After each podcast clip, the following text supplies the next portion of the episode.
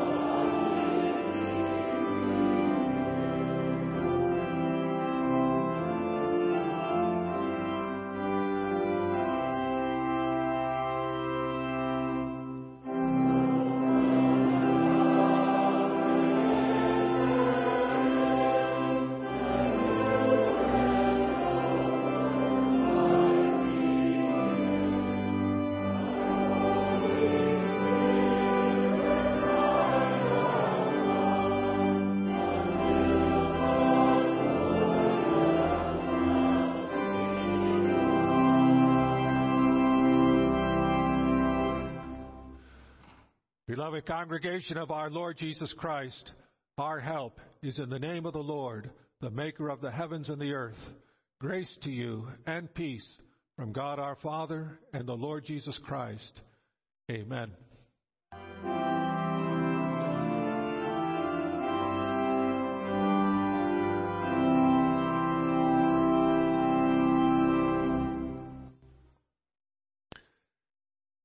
God's will for our lives as it is recorded for us in the Ten Commandments, reading from Deuteronomy chapter 5. I am the Lord your God, who brought you out of the land of Egypt, out of the house of bondage. You shall have no other gods before me. You shall not make for yourself a carved image, or any likeness of anything that is in heaven above, or that is in the earth beneath, or that is in the water under the earth. You shall not bow down to them nor serve them.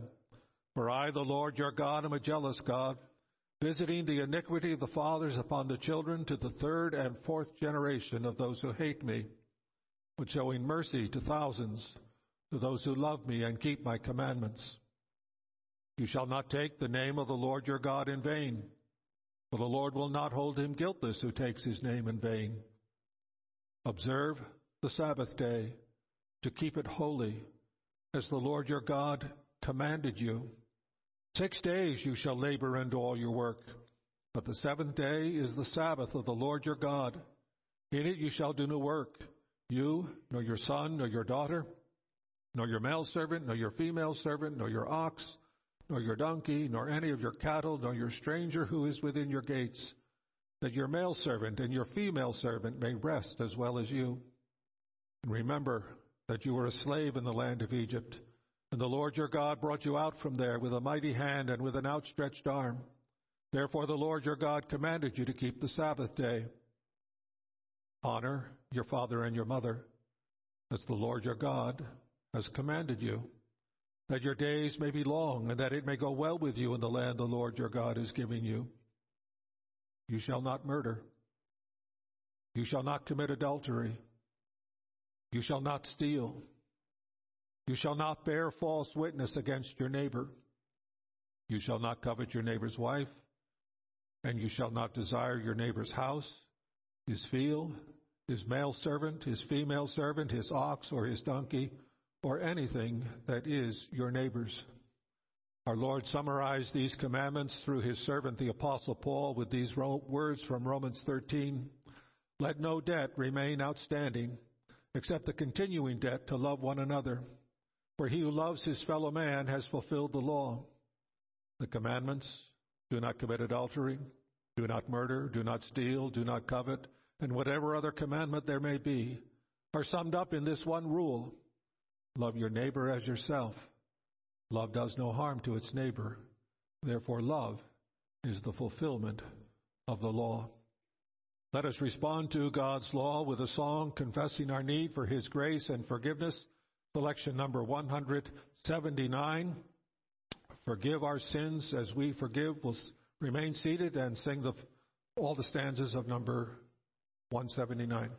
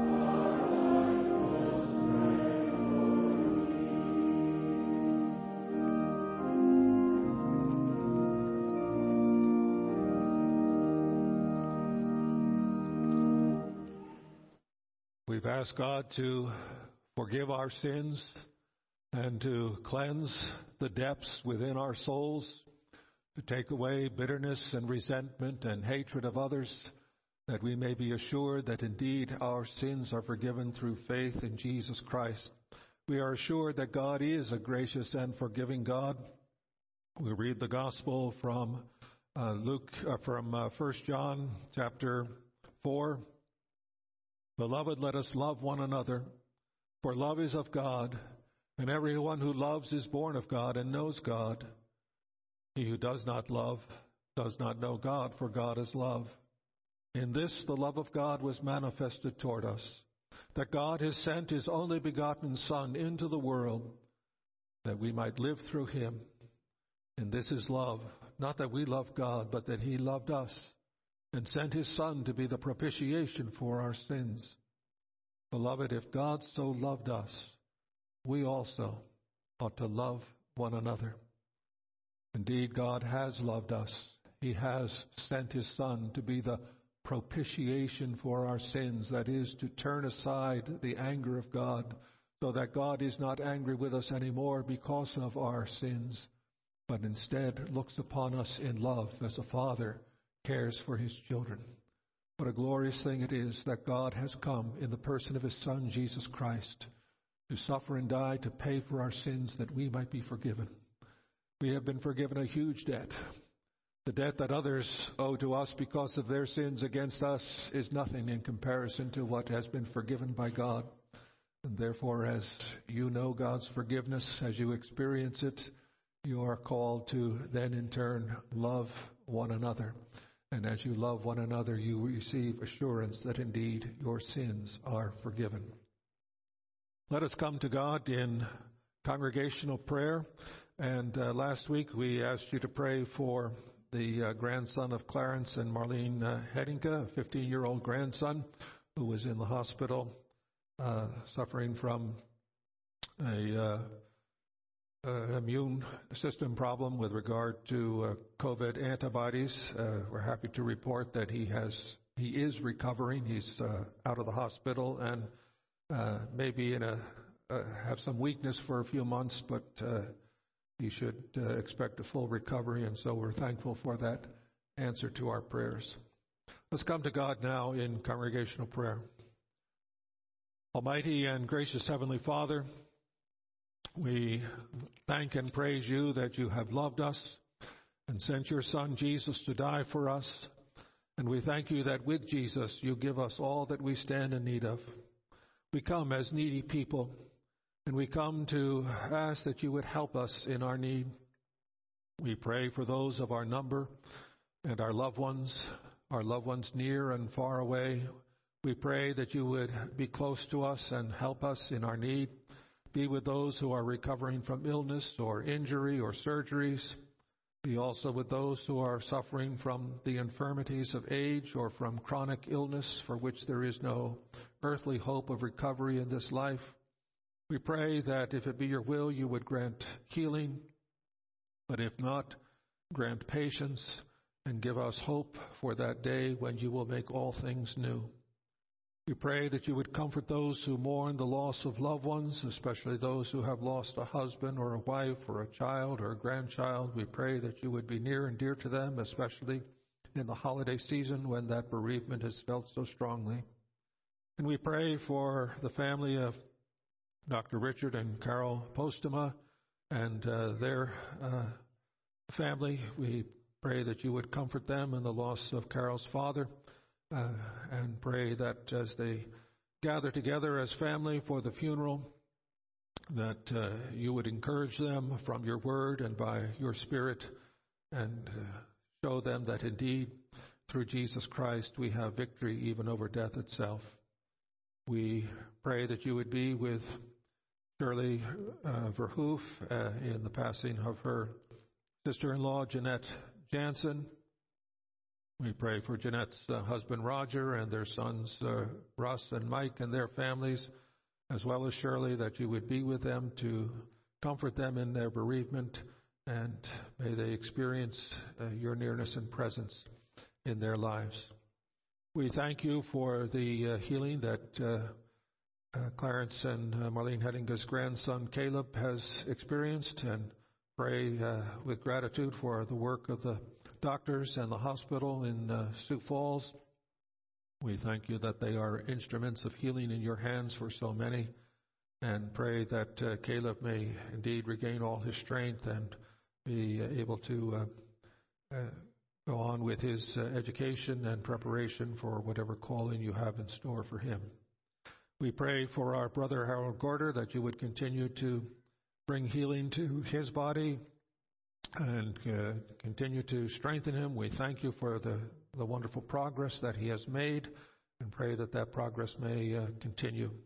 We pray for others, O oh Lord, who uh, are also suffering from uh, illness, that you would help them to regain their strength.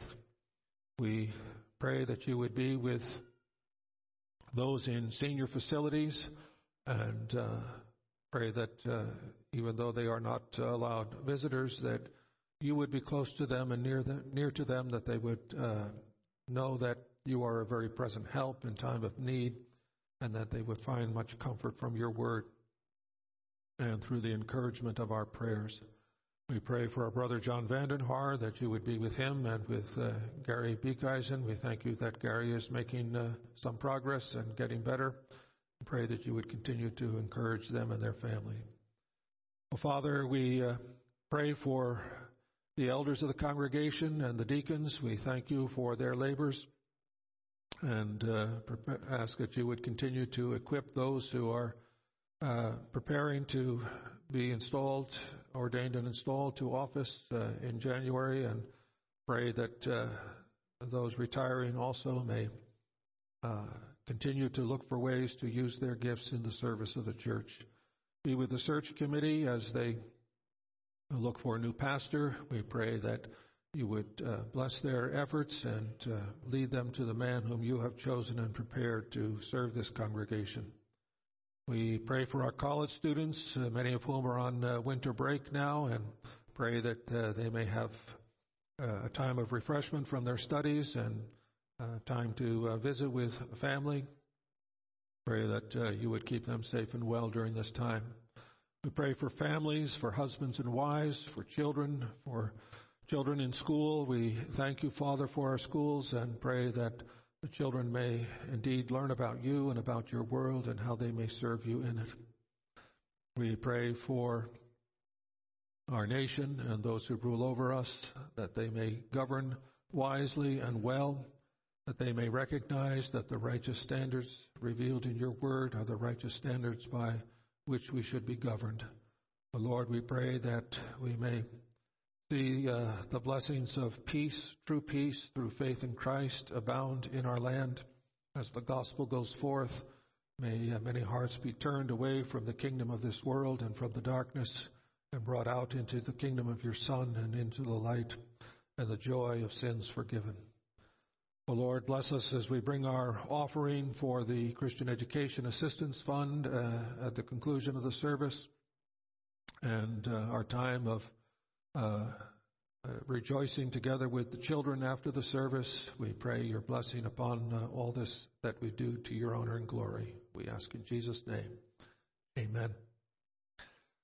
Let us continue to worship God by singing selection number 410, number 410, and we'll, uh, Christian Hearts in Love United, we'll sing all the stanzas, standing if you're able.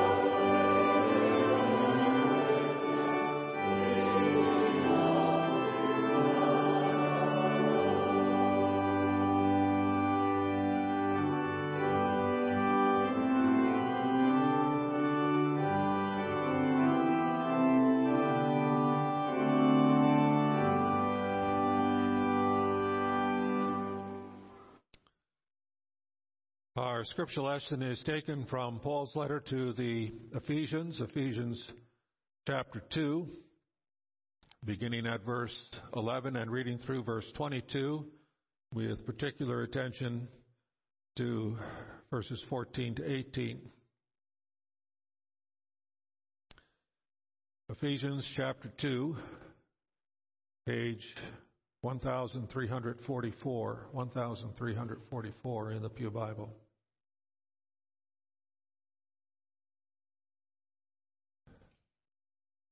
Ephesians 2, verse 11. Therefore, remember that you, once Gentiles in the flesh, who were called uncircumcision by what is called the circumcision, made in the flesh by hands, that at that time you were without Christ, being aliens from the commonwealth of Israel, and strangers from the covenants of promise, having no hope and without God in the world. But now in Christ Jesus, you who were once far off have been brought near by the blood of Christ. For he himself is our peace, who has made both one, and has broken down the middle wall of separation, having abolished in his flesh the enmity, that is, the law of commandments contained in ordinances, so as to create in himself one new man from the two, thus making peace. And he and that he might reconcile them both to God in one body through the cross, whereby putting to death the enmity. And he came and preached peace to you who were far off and to those who were near. For through him we both have access by one Spirit to the Father.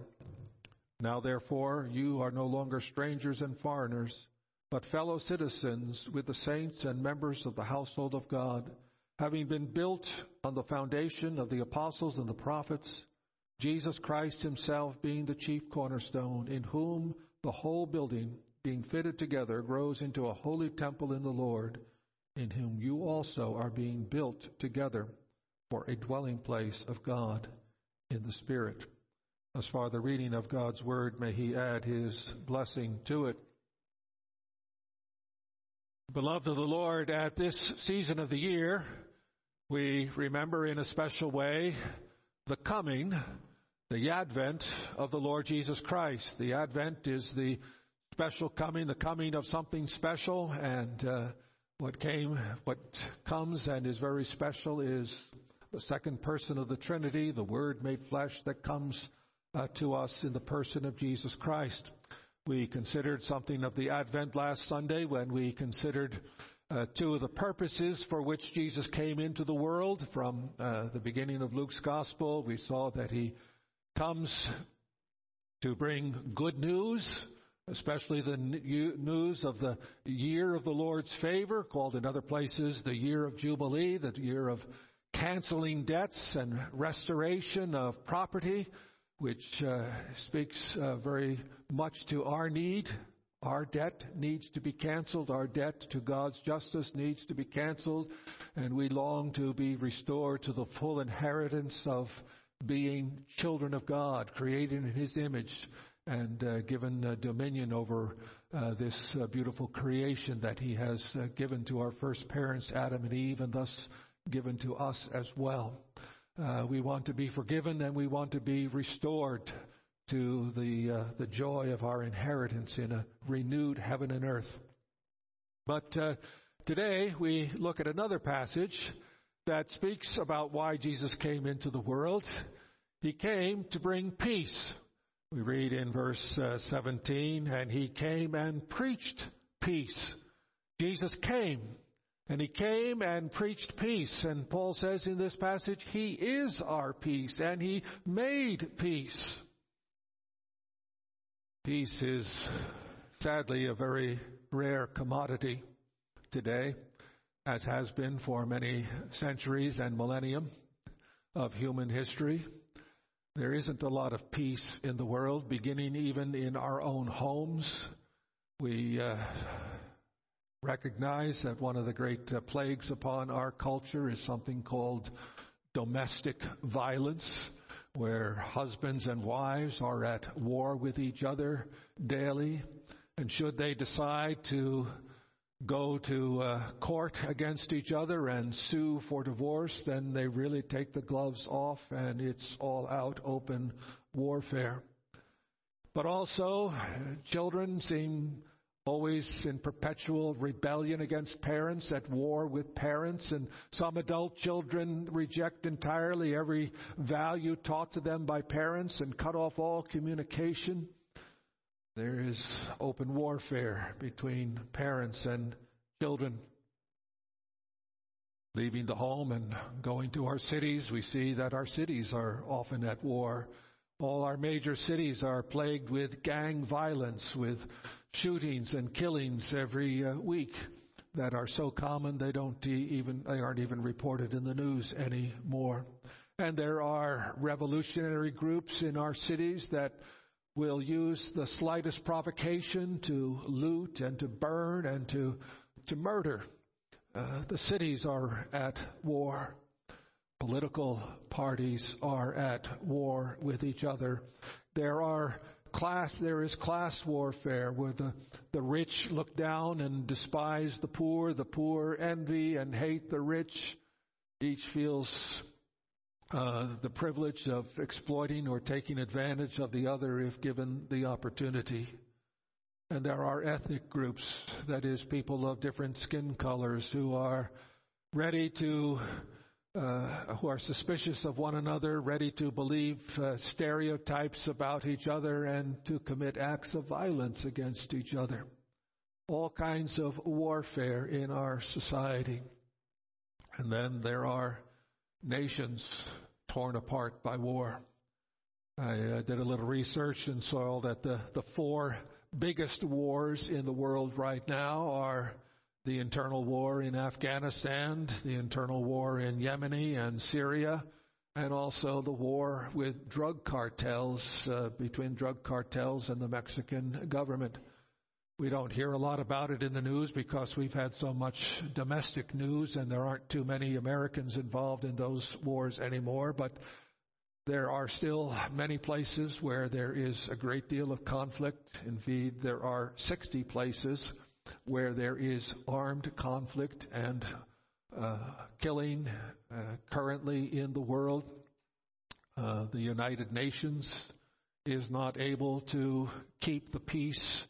And although the Nobel Prize for Peace has been awarded every year since 1901, the world still is a very violent place. The 20th century, the most violent and bloody in human history and the 21st century, this century being initiated with a terrible act of terrorism that killed over 3,000 people, and wars and violence continue in this time as well. The world is becoming more and more violent, less and less safe.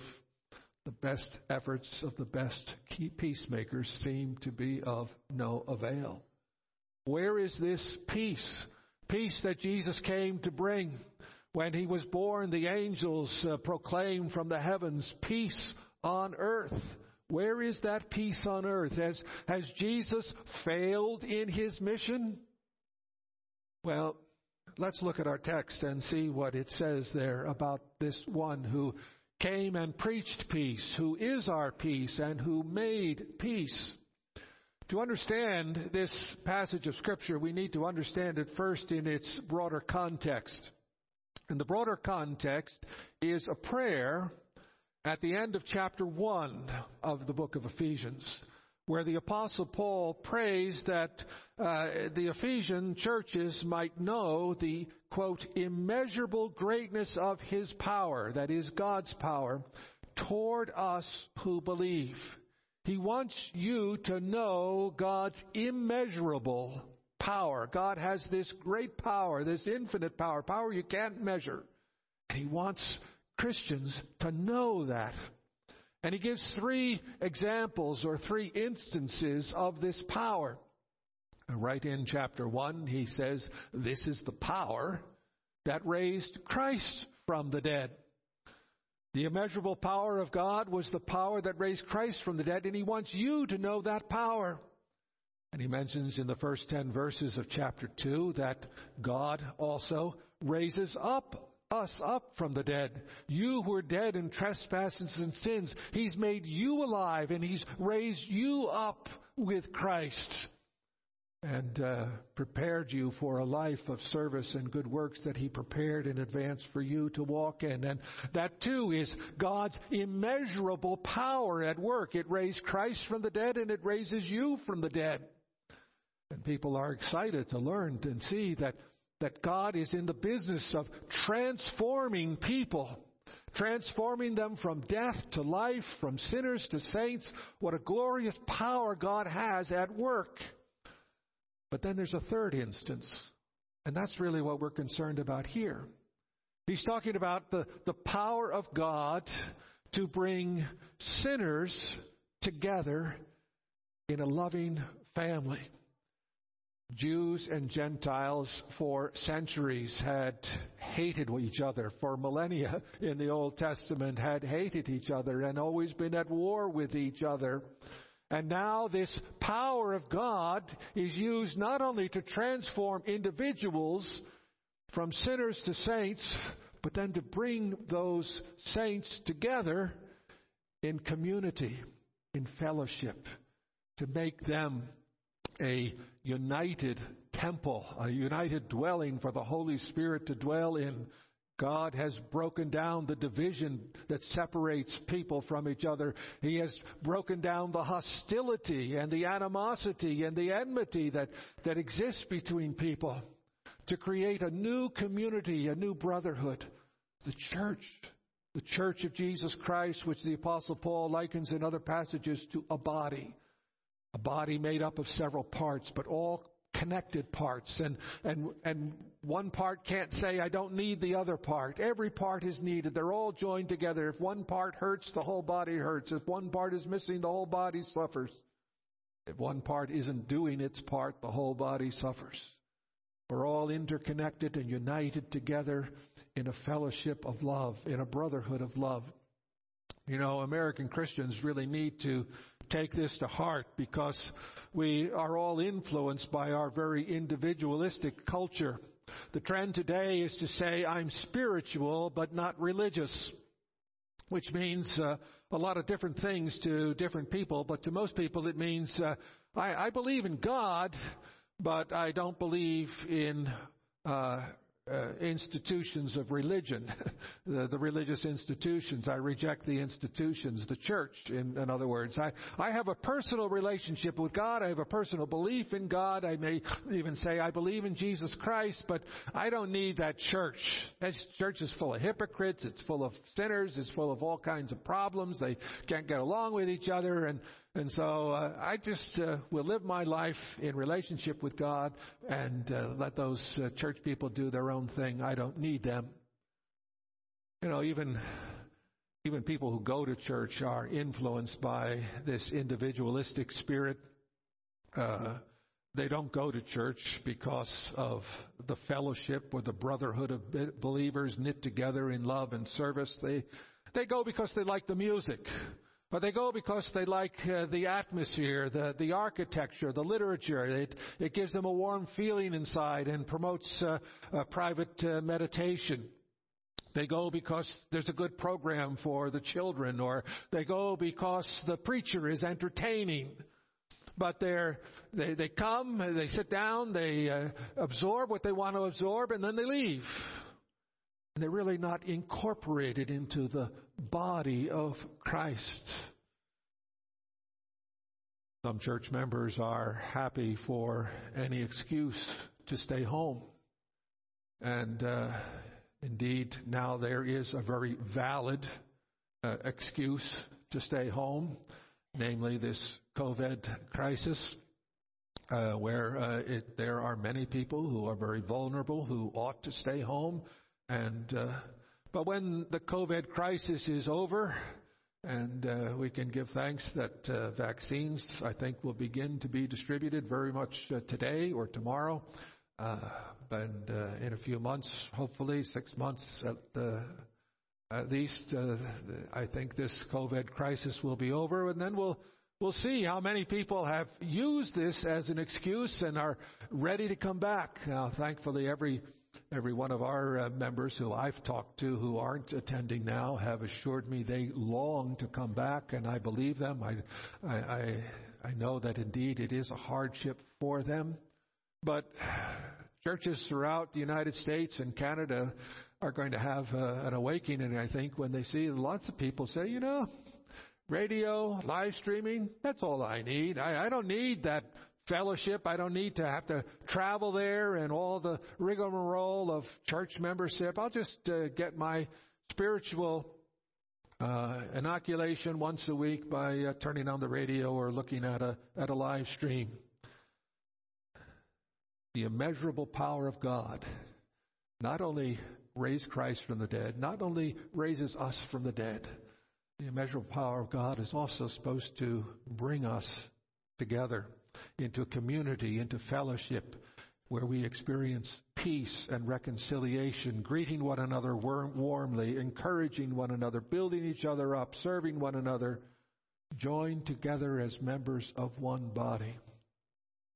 Peace is not merely the absence of hostility, it's the presence of reconciliation. It's family bonds of love.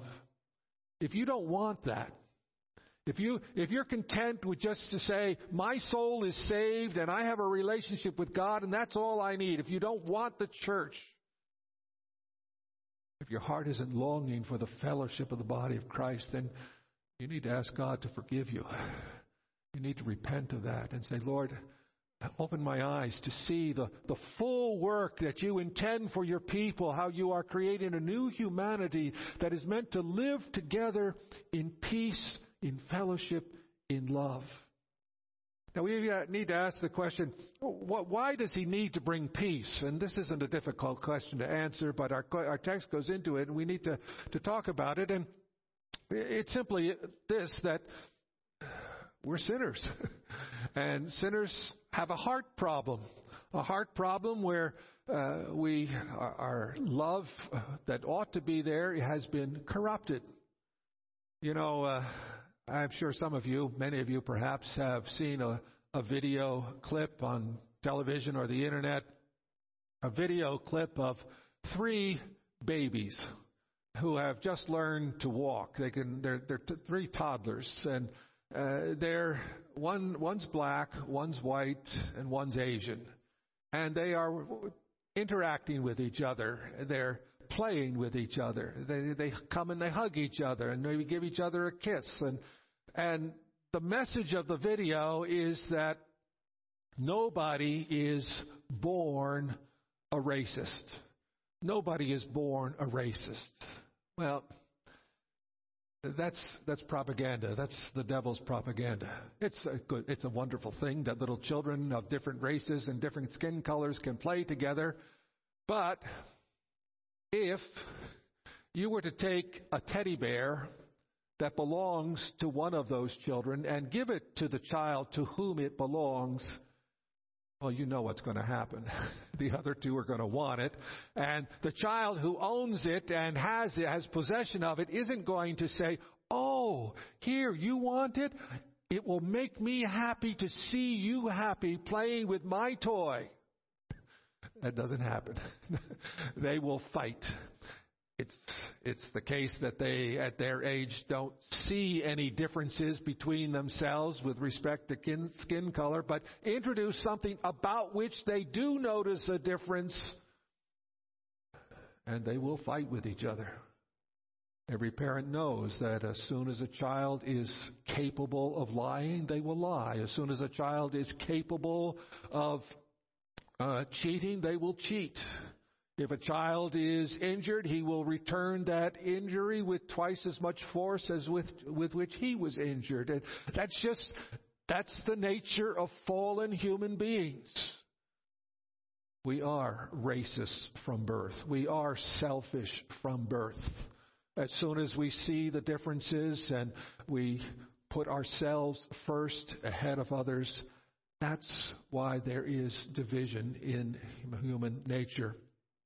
Paul writes about what uh, about the enmity or the hatred that divides him. He says it comes from the law. with its ordinances or regulations in verse 15. Now don't misunderstand, Paul is not saying that God's law is the problem. He dealt with this also in Romans 7 and says that the law is a good thing. And it's not that a good thing is, is bad, it's that sin in us makes the law bring out our sin all the more. Uh, the law becomes the occasion for revealing our sin uh, because of the weakness of our, our nature and because of our sinful nature. When he refers to the ordinances of the law, he's especially referring to Mosaic ceremonies and to dietary laws, uh, what is sometimes called the, the holiness code that set the Israelites apart from the nations, set them apart as belonging to the Lord. God intended for the Israelites to see themselves as a people called out of the world and called unto himself, to be separate from the world. They were a holy people, a people set apart who lived differently from the rest of the world and uh, uh, in, in every aspect of their lives. The holiness code was a symbol of the way they were to separate from all that is unholy and corrupt, even in little things of life. It was a symbol, symbol of the fact that all of life is, is meant to be holy. And the ceremonial law divided mankind. It was a wall of separation between Jew and Gentile. But the Israelites forgot that the reason they had been called out of the world and unto God, the reason they had been made a people set apart was because of the grace of God, not because of merit. And so this uh, wall of division became the occasion for their pride and their arrogance. And they looked down upon the Gentiles as being filthy, uh, being the, the uncircumcised uh, pagans, you know. They, we're the, the holy ones. We're the good ones. We're the ones God loves and God hates them and so we hate them too. And uh, they forgot about the fact that they had been chosen by grace. They lifted themselves up in pride, in arrogance, and looked down on others in hatred. Ceremonies were the occasion for the division because of the, the sinfulness of their hearts, particularly the pride of their hearts. And you know, religious people, religious people in the world today are not a whole lot different they think that because they live moral, upstanding lives, have never been arrested or, or been caught in any scandalous crime, that that, that makes them better than other people. And uh, they look down on uh, people who who are caught in scandals, public scandals, or who have made a, a wreck of their lives through alcohol or drugs or uh, prostitution or immorality of some nature that has become known. They say, "Ah, oh, those filthy people," you know. Uh, thank you, God, that I'm not like that. And uh, we lift ourselves up in pride. Intellectuals and scholars are sometimes like this as well in their pride and their arrogance. They think they're superior to mankind and the world would be so much better off if, if, if the rabble of mankind would just let us, uh, men who wear white coats, uh, the scientists, you know, just let us tell you what you ought to do. Because we're smarter than you. you. You people don't understand. You're just all uh, ignoramuses, and, and, and, you don't understand what, uh, what right and wrong is. So listen to us. We'll tell you. We're the authority. The rich look down on the poor. The poor envy the rich, and they uh, each uh, think they can uh, take advantage of the other. Those who are sinned against demand justice, but what they really want is revenge a revenge far out of proportion to the original offense. We're all greedy. We're all motivated by self love and self interest. God, God commands, love your neighbor as yourself. God commands, uh, consider others better than yourself. That's what has to be learned. Racism, hatred, animosity, division, that's what comes naturally from fallen human hearts. But uh, uh, that is the problem. Jesus said, For out of the heart comes evil thoughts, murder, adultery, sexual immorality, theft, false witness, slander.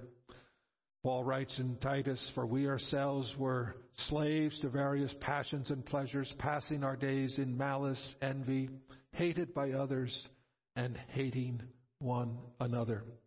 And again from Romans 3 there, there are none righteous, no, not one. Their feet are swift to shed blood. In their path are ruin and misery, and the way of peace, the way of peace they have not known. That's why Jesus has to come into the world and bring peace, because our hearts are corrupt, and corrupt hearts are proud and arrogant, and pride and arrogance leads to hatred and violence and murder. But what does Jesus do to make peace? Well, he makes peace, our text tells us, by the cross. The cross makes peace between us and God, and the cross makes peace between you and me, and between us and our fellow man. It makes peace between us and God because at the cross, Christ pays the debt to God's justice, the debt that you and I owe. He suffers the punishment that we deserve so that we can be forgiven and adopted into the family of God. God ceases to be an angry judge. He becomes our loving Father. Having been justified by faith, we have peace with God through our Lord Jesus Christ. That's how Christ makes peace between us and God at the cross by atoning for our sins, by being the propitiation for our sins, by turning aside the wrath of God and enabling us to know the favor and the, the loving kindness of a heavenly Father. But Christ also makes peace between fellow human beings by breaking down the law, uh, the breaking down the wall of of division. Uh, he fulfilled the law, accomplishing once for all all that the ceremonies represents. He, he fulfilled all that to which the ceremonies pointed. They are not uh, needed anymore because the real thing is in Christ. Now people from every tongue and tribe and people and nation may approach God on the, the basis of the merit of Christ. We're all on an equal footing. No one nation or people group is singled out to re- represent the people of God. Of course, that was God's plan from the beginning when He uh, said uh, that uh, the seed of the woman would uh, uh, triumph over the seed of the serpent, but also uh, when He said to Abraham, Through your seed shall all the nations of the earth be blessed. Jesus is a light for the Gentiles, Isaiah said. He's, uh, it was God's plan always to, to use Israel as an illustration of what God would one day do for all humanity, call a people unto himself from every tongue and tribe and people and nation. Now they are not uh, distinguished from worldliness by uh, a diet, uh, a Jewish diet. Now we are uh, distinguished by baptism, which is manifested to the world by the way that we love one another. In this will all men know that you are my disciples, says Jesus, that you love one another. And Jesus prayed in his high priestly prayer, Father, may they be one. May they be perfectly one. May they be united so that the world may know. So that the world may know that you sent me. The gospel is called the gospel of reconciliation reconciliation between man and God and reconciliation between men.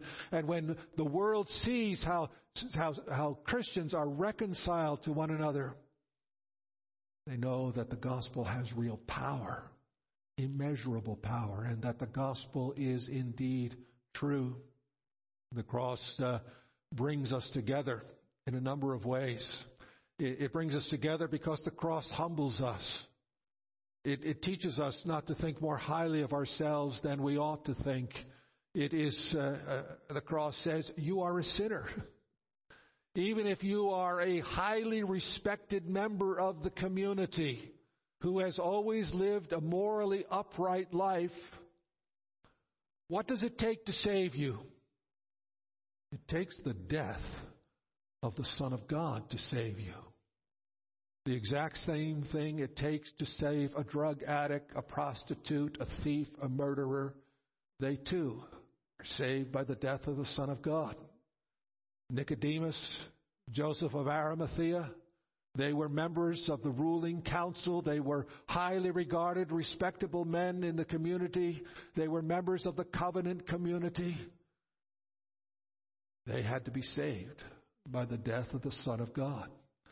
The cross puts all of us on an equal footing. We're all lost sinners, and therefore we can't lift ourselves up in pride and look down our noses at each other. Uh, at each other. Who am I to judge or condemn anyone who has sinned against me or, or hurt me? I deserve nothing from God except eternal damnation. But what has He given me? He's given me mercies that are new every morning and the hope of eternal life through Jesus Christ. No, the cross brings us together by humbling us. It changes the way we look at ourselves. It also changes the way we look at the world. We see that the world is just like us, except for the grace of God, that the only thing that distinguishes us is the grace of God. There's no room for saying that my tribe or my class or my country is better than yours.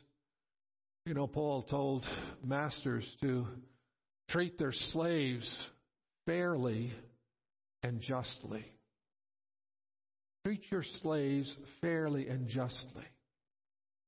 That one command, found a couple of times in his epistles, ought to have ended any thought of what is known as chattel slavery. Chattel slavery means slavery where you, you, you think you own another human being.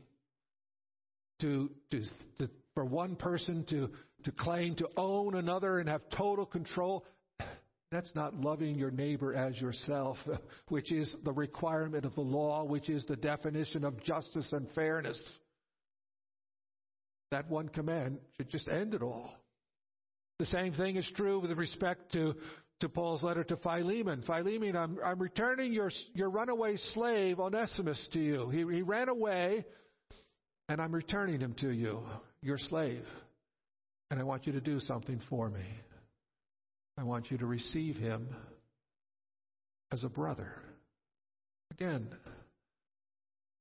on that text, that text alone, the institution of slavery as it was practiced in, in human history over the last centuries, uh, millennia or so, it, it never should have existed if the teaching of Paul had been implemented, if masters had treated their slaves with justice and fairness and, and, and treated their slaves as, as brothers. It changes the way we look at people in the world, and uh, we see them as fellow human beings there, but for the grace of God go I, and there is no reason again for lifting ourselves up in pride or arrogance but it especially changes the way we look at, at fellow Christians. You know, Paul is telling us here, your fellow Christians are, are your family. They are your, your brothers and sisters. We're being built together into a structure, a body in which the Holy Spirit dwells, not only individually, but corporately. We're, we're, united together through the Spirit, reconciled to God, and then through Christ, reconciled to one another. All adopted members of one new family. You know, when earthly parents adopt a, a child, they give that child uh, a name, they give that child legal status in the family equal to any other biological children may, that may be in the family or uh, the same legal status that a biological child would have if there were one in the family. Uh, they, they shower that child with love. But one thing that human parents can't give to adopted children is their DNA. But what human parents can't do, God does for His adopted children. He gives us His DNA. He gives us His Holy Spirit. And that Holy Spirit goes to work in us, to renew in us what we were created to be image bearers of God. So that we begin to look like, in a spiritual way, in a, in a righteousness way, in a knowledge way, in a holiness way, we begin to look like our Heavenly Father. We begin to look like our brother, Jesus Christ. We have the family resemblance being formed anew in us so that we are real members of one family in every sense of the word. You know, I suppose there are a few people here who are an only child, but most of you have siblings. And even if you are an only child, I think you know something of what it might be like to have a sibling. You know, the relationship between uh, siblings is, is very close. Siblings confide in each other things that they would never tell somebody outside the family. It sometimes happens that siblings have a falling out and they don't get along well together. And I'm sure some of you have experienced that. And what's it like? Well, it hurts. It hurts, doesn't it? Because you know that there is an underlying relationship that ought to manifest itself in closeness, in unity, in love. You have a bond. A bond that you didn't choose. It was, it was given to you. You don't choose your siblings. You find out who they are when you come to life, you know? And that's the case in the church as well. Sometimes we don't get along as well as we should, and it should hurt when that happens. And we ought to strive to have a close communion and fellowship and love and service. We belong together as brothers and sisters in Christ. That's the immeasurable power of God at work in us who believe. Christ came to bring peace. A peace that is not merely the absence of hostility, it's the presence of reconciliation, the presence of love, the presence of mutual service, the, the presence of family closeness, the presence of peace. That is the birthright of the church. That is what we're called to do in gratitude for the free gift of salvation and when we practice it, it becomes a source of great joy and brings praise to God for the greatness of His power that is at work in us who believe. What a glorious Christmas present from God through Christ. Amen. Let us pray.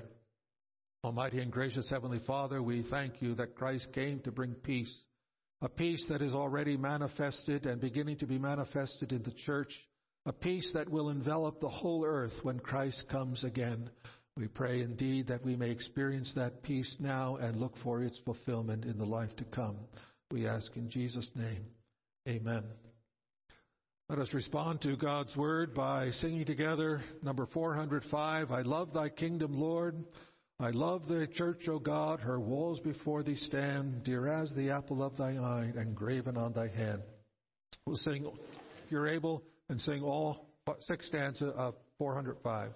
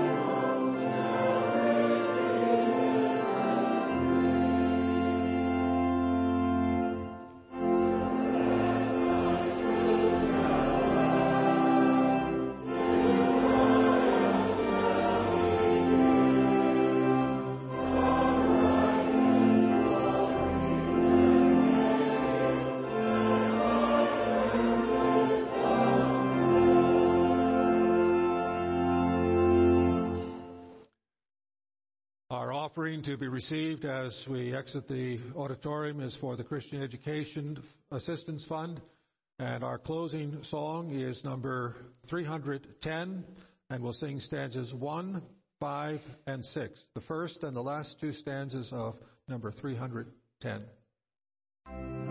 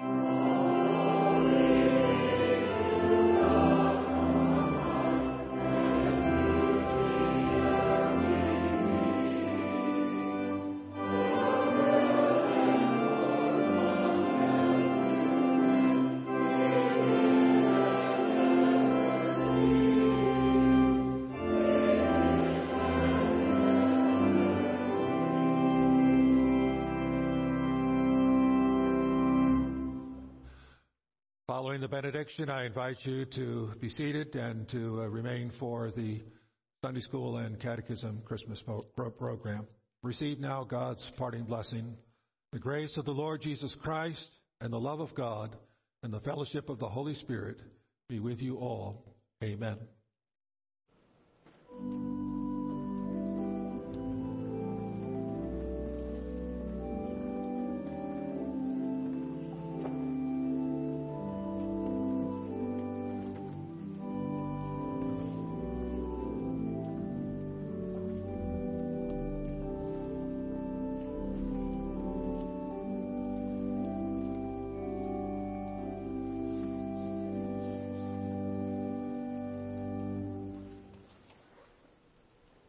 Welcome once again, everybody. We really appreciate that you're able to stay with us and uh, help celebrate the season with our Christmas program. A little different than typical, but uh, we are yet children are eager to give the program to praise to God. And uh, if we can all join together, you'll notice in the program that uh, you're to participate with us too today. So thank you once again. Um, I'll open with a word of prayer in a moment, and then uh, as they're setting up, we're going to ask you to sing one of the songs in your program, and then there's another song too as the children come up. And then also afterwards, the children are to go to their respective classrooms and get a gift. Shall we pray? Dear Lord in heaven, we are so grateful for the opportunity to sing praises to you. We are so grateful for the opportunity today to be in your presence. We ask that you receive our songs and our praise to you as our gratitude. We're so grateful that you have sent your Son, that he too would save us from our sins. In thy name we pray. Amen.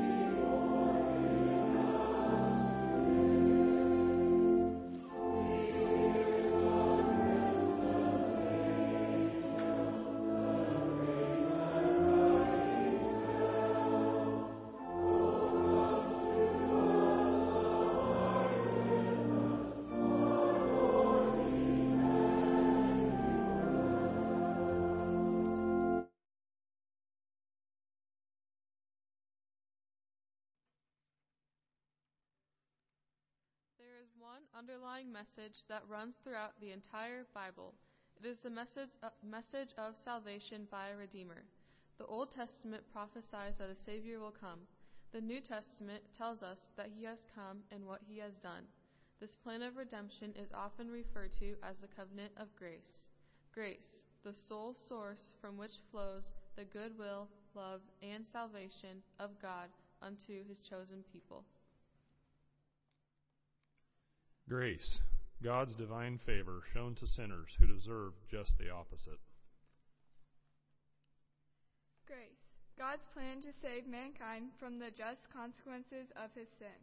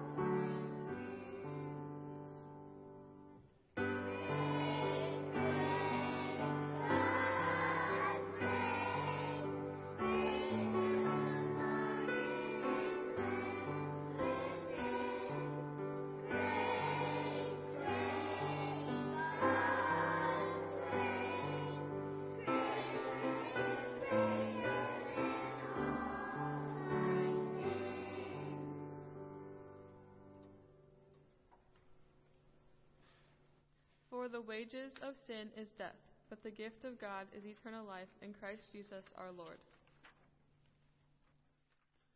It is the power of God who has saved us and called us with a holy calling, not according to our works, but according to to his own purpose and grace, which was given to us in Christ Jesus before time began, but has now been revealed by the appearing of our Savior Jesus Christ. And it will be said in that day, Behold, this is our God. We have waited for him, and he will save us. This is the Lord. We have waited for him. We will be glad and rejoice in his salvation.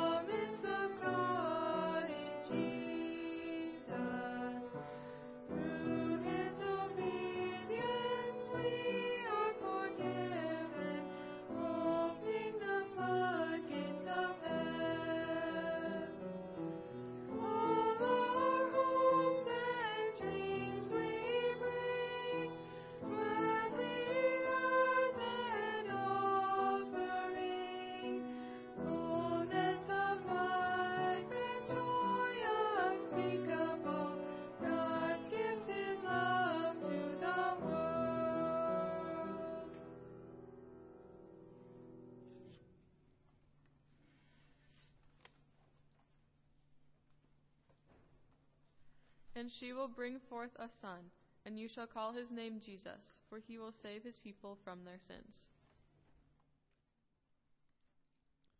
And the Word became flesh and dwelt among us, and we beheld his glory, the glory as of the only begotten of the Father, full of grace and truth.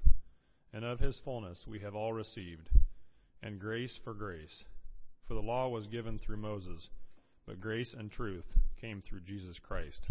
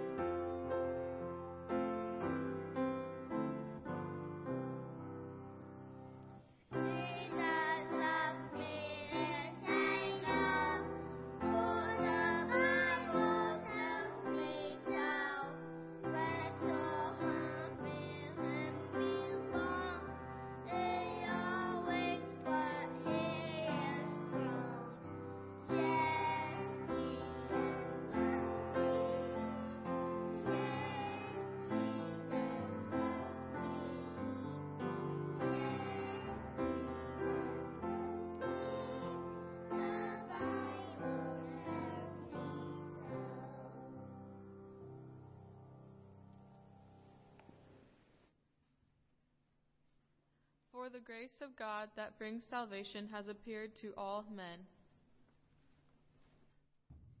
Give ear, O my people, to my law. Incline your ears to the words of my mouth. I will open my mouth in a parable. I will utter dark sayings of old, which we have heard and known, and our fathers have told us. We will not hide them from their children, telling to the generation to come the praises of the Lord, and his strength and his wonderful works that he has done, that the generation to come might know them, the children who would be born, that they may arise and declare them to their children, that they may set their hope in God, and not forget the works of God, but keep his commandments.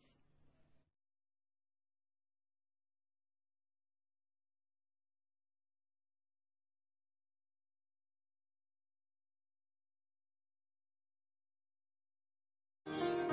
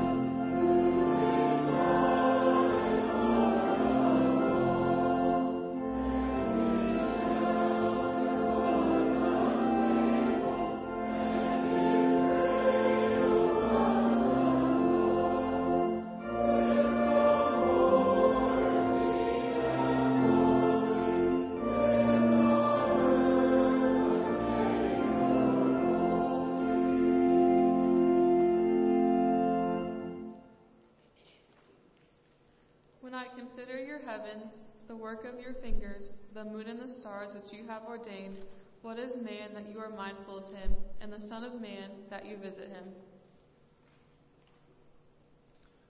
But when the fullness of time had come, God sent forth his Son, born of a woman, born under the law, to redeem those who were under the law, that we might receive the adoption as sons.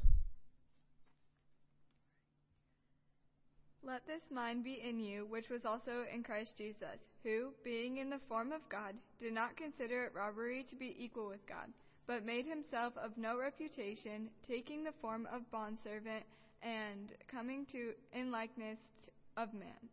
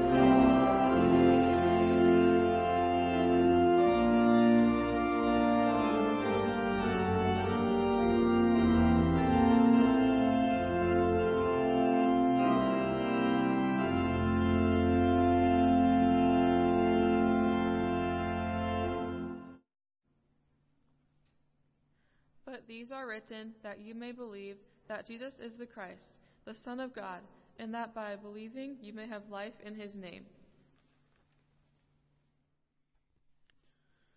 Oh, sing to the Lord a new song. Sing to the Lord, all the earth. Sing to the Lord. Bless his name. Proclaim the good news of his salvation from day to day. Declare his glory among the nations, his wonders among all peoples.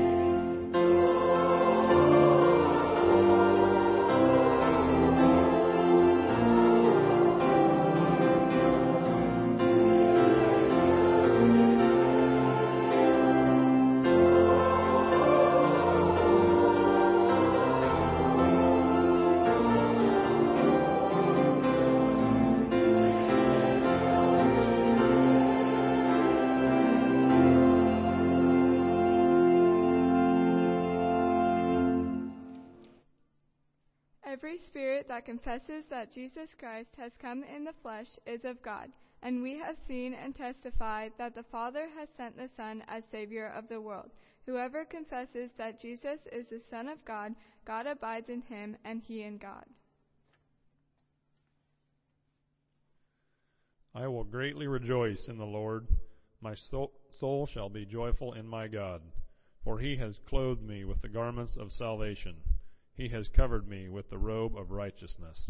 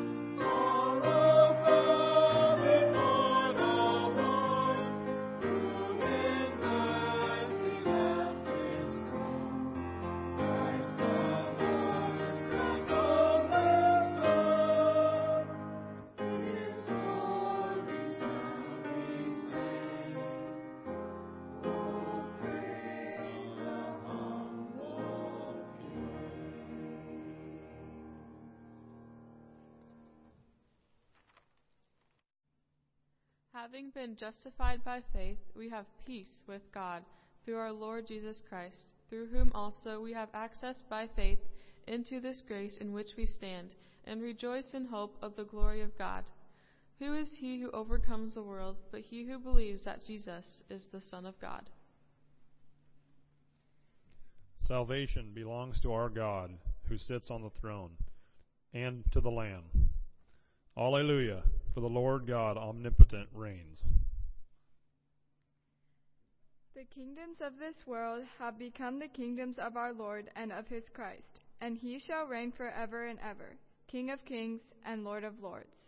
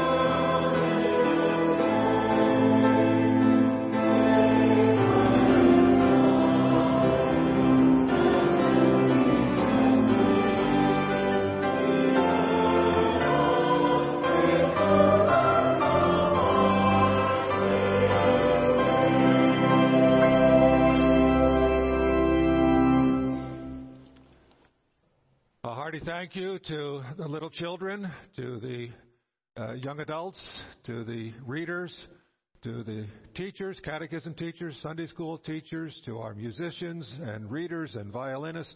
Uh, hearty thanks from the congregation and council, and uh, we give thanks to God for each of you who have uh, shared your talents and gifts in this wonderful celebration.